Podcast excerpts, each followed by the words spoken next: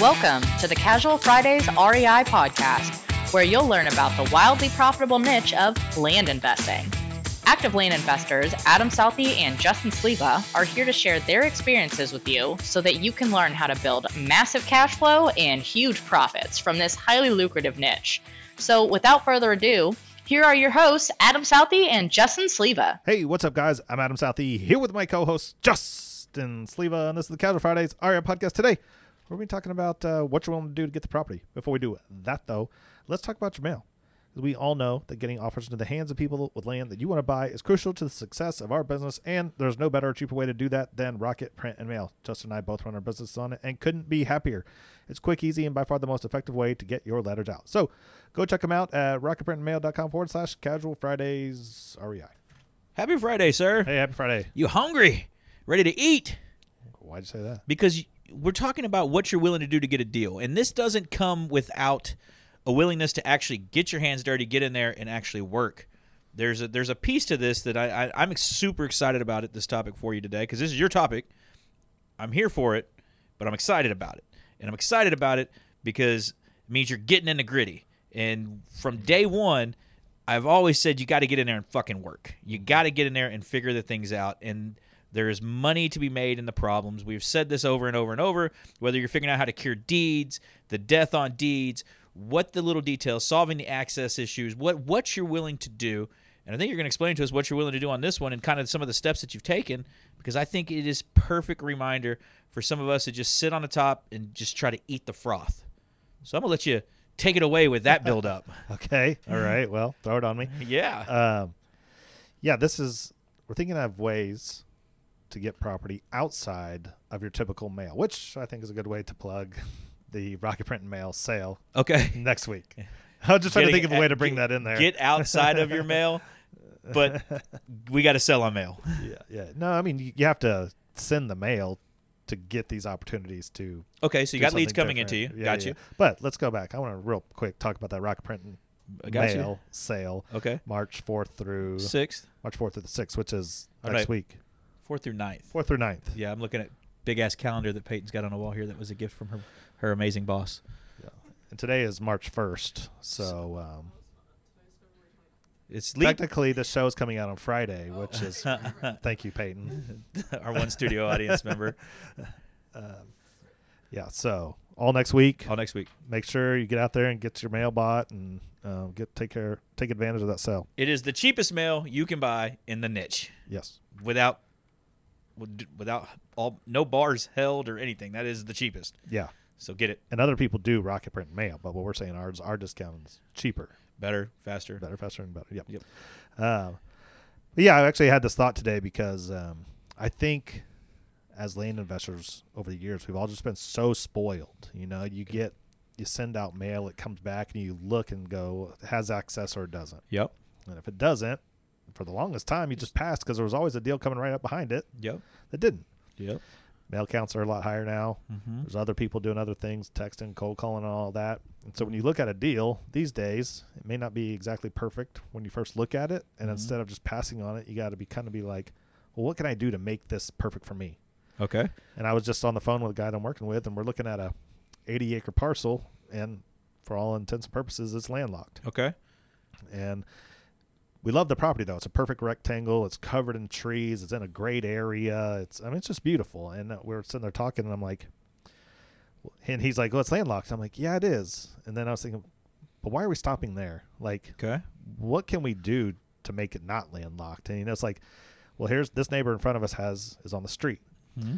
So I was like, let's find out where this guy is. Try and buy his property, and then we find we Google, and you know we go like full creep mode, and we find out he's dead. And Okay. we okay, we had a wife. Okay, and then we creep mode on his wife. Well, now she's 87, retirement home, and whatnot. It's like, Okay. well, they had kids. So I see it on because we found the guy's obituary. Okay. So let's look up the kids. Well, one kid still lives in the county. Okay. And then we creep mode and find more, and then we find his phone number, his address, where he worked, and all that stuff. And now it's like I was like, okay, now we're chasing this guy down Okay. right? And the idea is like it may it may or may not work on this one particular property, but eventually, if you keep this mindset up Mm-hmm. and you're doing this on every property that may not be perfect at the beginning, Mm-hmm.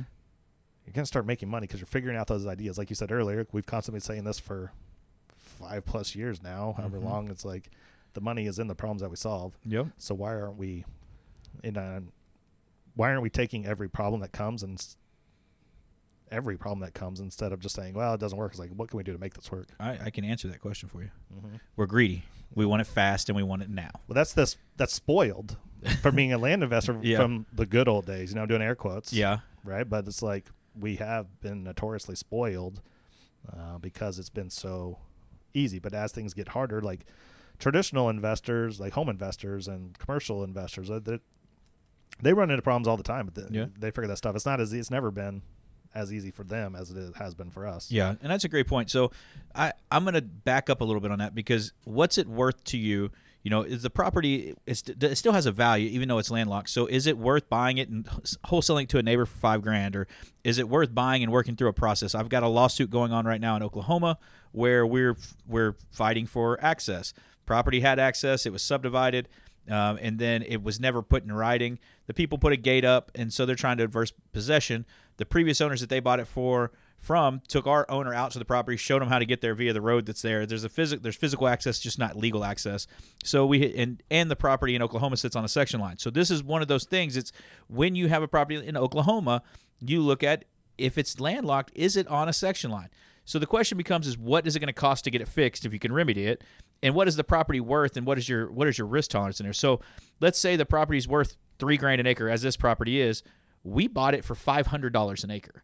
Can I sit on a twenty thousand dollars for this forty acre property for you know a year, two years while I work through the legal process, and it still be worth it to make ninety thousand dollars back or one hundred and twenty thousand dollars back? Can you is it is it worth it in that aspect? Mm-hmm. And so, so a lot of times the answer is yes, but you have to start working down the the the the checklist. Who's the neighbor? Like y'all did. You went down that. We did that. We wrote the guy a letter. He called us back, and we found his phone number. He called us and says, "Yeah, I'll just buy it from you." Great. We close on it. He tells us no. I just changed my mind. The interest rates are too high. I don't want to do it.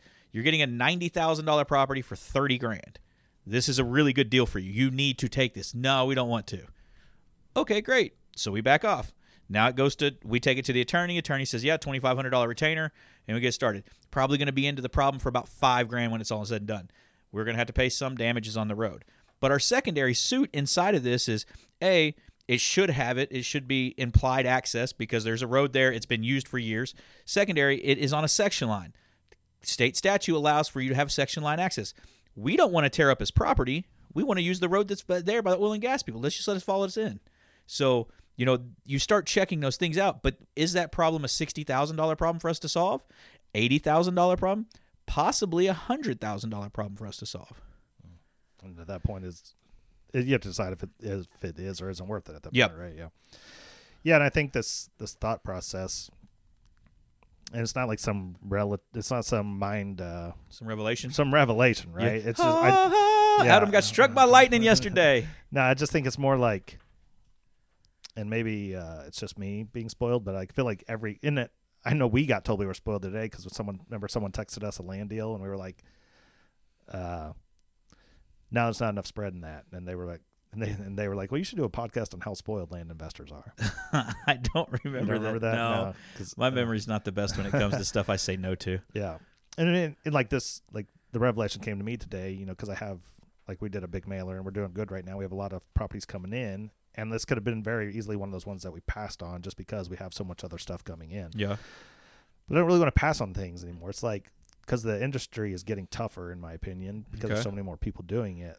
You Okay. just gotta, if you're not taking that time to be more creative and work through all the deals and make that may not be perfect on the beginning, but make them mm-hmm. perfect for you and make them, you know, all that, then you're going to be missing out on a whole lot more, especially as more people come to the niche and keep us going. Yeah, it's, I I'm hearing what you're saying. A couple of things that just stand out to me. I, ha- I have a, a word of caution in that because we, I don't want somebody to come back and say, "Well, Adam said you got to work through all the problems." There's a difference in letting the property tell you there's no way to fix it versus taking a little bit of brain power and time. So you're not saying spend the next month trying to figure this out. This is a hey, d- is there a recorded easement for the neighbor at all? Do we know that yet or not? Or is there an easement at all? Not, no. Okay, there's not. Okay. So, second place is uh, will the neighbor give me an easement and can I cut it in? You reach out to them, you can ask. Or do you buy the property from them? Hey, they may not want to sell the property, but they'd sell you a 40 foot strip mm-hmm. across their property and let you build it on the fence line from a driveway in. What is that going to cost you? Well, road's going to cost you about fifteen dollars a foot. The driveway fifteen call it fifteen hundred plus plus fifteen dollars a foot to get to your property. Tell them you'll maintain it and you're going to sell it. You'll put up a gate, two gates, and now you have what I don't know how wide their property is, but let's just call it two thousand feet. So you have three thousand dollars, forty five hundred plus two more gates. You're in it eight thousand dollars, and you paid them a couple bucks. Maybe they do it for a grand, maybe they do it for two grand. So you're ten grand to open up access in this property. At, at, at worst case, now you got to ask yourself, what's that property worth before you put the ten grand into it, and try to buy it at that because you're solving that problem for the mm-hmm. seller. Hey, it's landlocked, man. I really want this property, but if you don't know the neighbor and can't get me a signed easement, then I'll fix it. But I, I, if you can't give me that paperwork, I got to buy it at less at a discount and then start working through that and start working through if that person will give you the easement before you close. Yeah, yeah. It's like other. This is just one problem, you know. Did you? Yeah. Right. It seems like every piece of property I'm buying right now is needs an affidavit of heirship too. Yeah. And like in, um, I have actually passed on a deal in Alabama, and I think at the time because the title company I was closing through was like, oh, affidavit, heirship affidavit in Alabama is next to impossible to get done, Okay. and I backed out of that one, and that was like two or three years ago. Okay. Um, and now they're, you know, it, it make it seem so easy. But, Mhm. but we go back to the sellers, and and they're, they're like, well, I'm 90. Yeah. Everyone that knew blah blah blah has been dead for 10 years. Like, there's no way that's going to be happening. Yeah. And so we just go down that road too. Like, okay, Yeah. let's start. Google's your best friend, really. Yeah. I always, especially then I go all the way back to like the Oklahoma deal, the F and Oklahoma deal. Yeah. Remember, like Google, uh, Google obituaries. Google obituaries. That'll get you all the information you need. Always look up the obituaries. and I, you know, that one with that was a that was a tough one with the obituaries. And then I always go back to when I was at an officer for the railroad and I did level five investigations. They were like hearing for union guys, and I had a guy turn in eight faked obituaries for him taking off for his brothers and sisters dying. so uh, well, I just went blank on what the term was when somebody takes off for that. Um, bereavement. Thank you, Peyton. God, I love having her here. It's amazing. Sometimes it's the, it's in the bun. I think. She's just making up for her earlier Yeah. mistake Uh, of the wrong date. The- the wrong date. She's make, making up for that one. She's she's Yeah. just she's, uh, but yeah, for bereavement. So he he had claimed bereavement pay and stuff for thing. And he just took random pictures of people and then and, and copied and pasted the things. And like it didn't even have like copied the obituaries, but the name that was the same as his. And they didn't even have the same dad and moms and stuff. and I started asking the questions like, "You're not named as a brother and sister," but you know that the, the obituaries do tell you that. They tell you next to kin that are out there, and that's what most of the title companies do, or that's what the courts will start with when they get a, P, a private investigator involved to start looking and chasing these people down. And that happens sometimes when you're talking about undivided interest and having to do those par, uh, partition suits. So again, there's money in the problems, but it it's it takes a little time. Yeah, and then I always figure if all else fails, I just tell my wife that there's a girl that has a crush on me that lives in, right? That you can't find. Nope. Nope. The state will get burned down. But I mean, they'll go full FBI mode. You know, They'll- she'll find anybody. yes, she will. And I'm, I know I, I'm not like a, alone in that. There's many, many people's wives who are, are FBI agents just in the, The- making. My wife is not. She's like, good, take him. He's a pain in the ass. So it's uh, man, I, I love that you're saying that, and I and I love the the reinvigorated like just getting into it and quit just just sitting on the top eating the fat the the whipped cream on top of the pie, but actually getting into the crust of it because again, that's that's what makes the difference between a successful land investor and one that's not is the willing to get your your hands a little dirty and raise your sleeves up and do a little bit of work every now and again. Mm-hmm. Even though we're spoiled, spoiled people don't like to get their hands dirty. But I mean, Sometimes we bougie, Sometimes some, sometimes we hood. that's right. I mean, I worked on the railroad, so you know we can, we can do both. with your designer boots. That's right. That's right. So- Oh man, well, so Rocket Printing, uh, Rocket Printing Mails having their uh, their sale. They've got sale on one letter, two page, one page, uh, different types of envelope. If you're trying to try some stuff out, so go check that out this week.